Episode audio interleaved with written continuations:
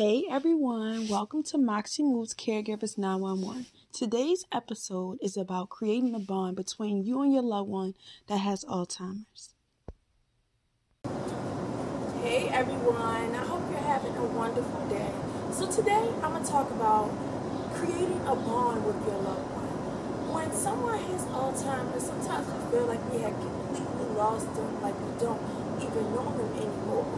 But what we have to do to get inside that patient's mind, to feel where they are right now, to put on the, that patient's shoes.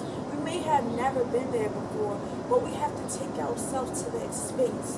So what I want you to start to do is to create that bond, to get in the mindset of how that patient feels. I know that might sound weird, but you gotta try to focus. So what you need to do is figure out what your loved one can still do. Don't feel like, oh, now he can't do anything. He can't do any laundry.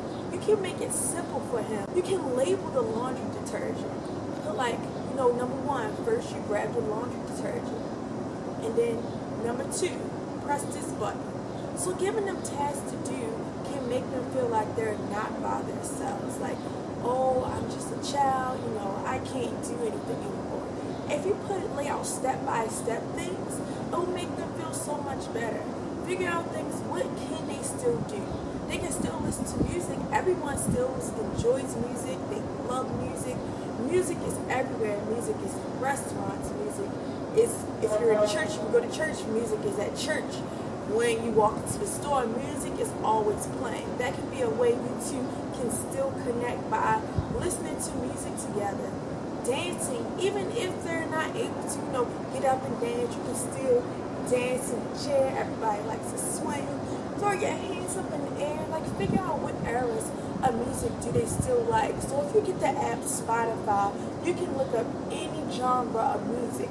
So what I want you to do is sit down with your loved one, and I want you to get Spotify so you can get either the paid or the one that's free. So the one that's paid, it has no commercials, but the one that's free that you don't have to pay for, it has commercials in between, so that might get a little annoying. But if you can deal with it, it's okay. So as far as um, music, just start playing around different genres of music. So if your mom was born in maybe nineteen twenty-nine or your dad was born in nineteen twenty-nine, they may like fifties, sixties, and forties music. They might like a little seventies. If they were born in the thirties, they might like more of fifties and sixties, seventies and eighties. So just play around with different genres of music to see what they like. That's a great, great way to create a bond. Music is, music is universal. It's something that goes deep into the soul. Music is one thing that cannot be erased. You'll be surprised that if you play a certain uh, if you play a certain song, your loved one will start singing that song. You will be amazed. That's one thing that cannot be erased from the memory. It's held in the frontal part of the brain.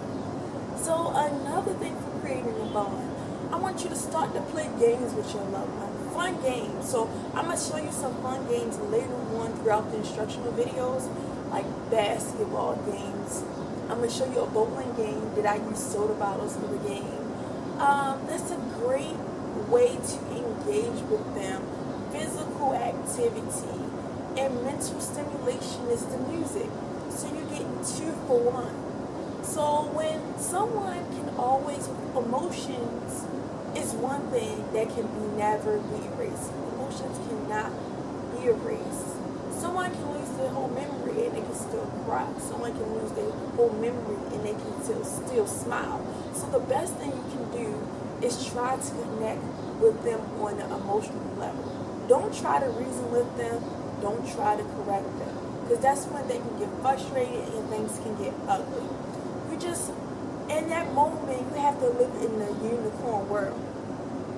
You can't actually live in like, oh, mom, this is not this and this is not that. No, that's not going to fix the problem. You just have to be patient, talk to them nice,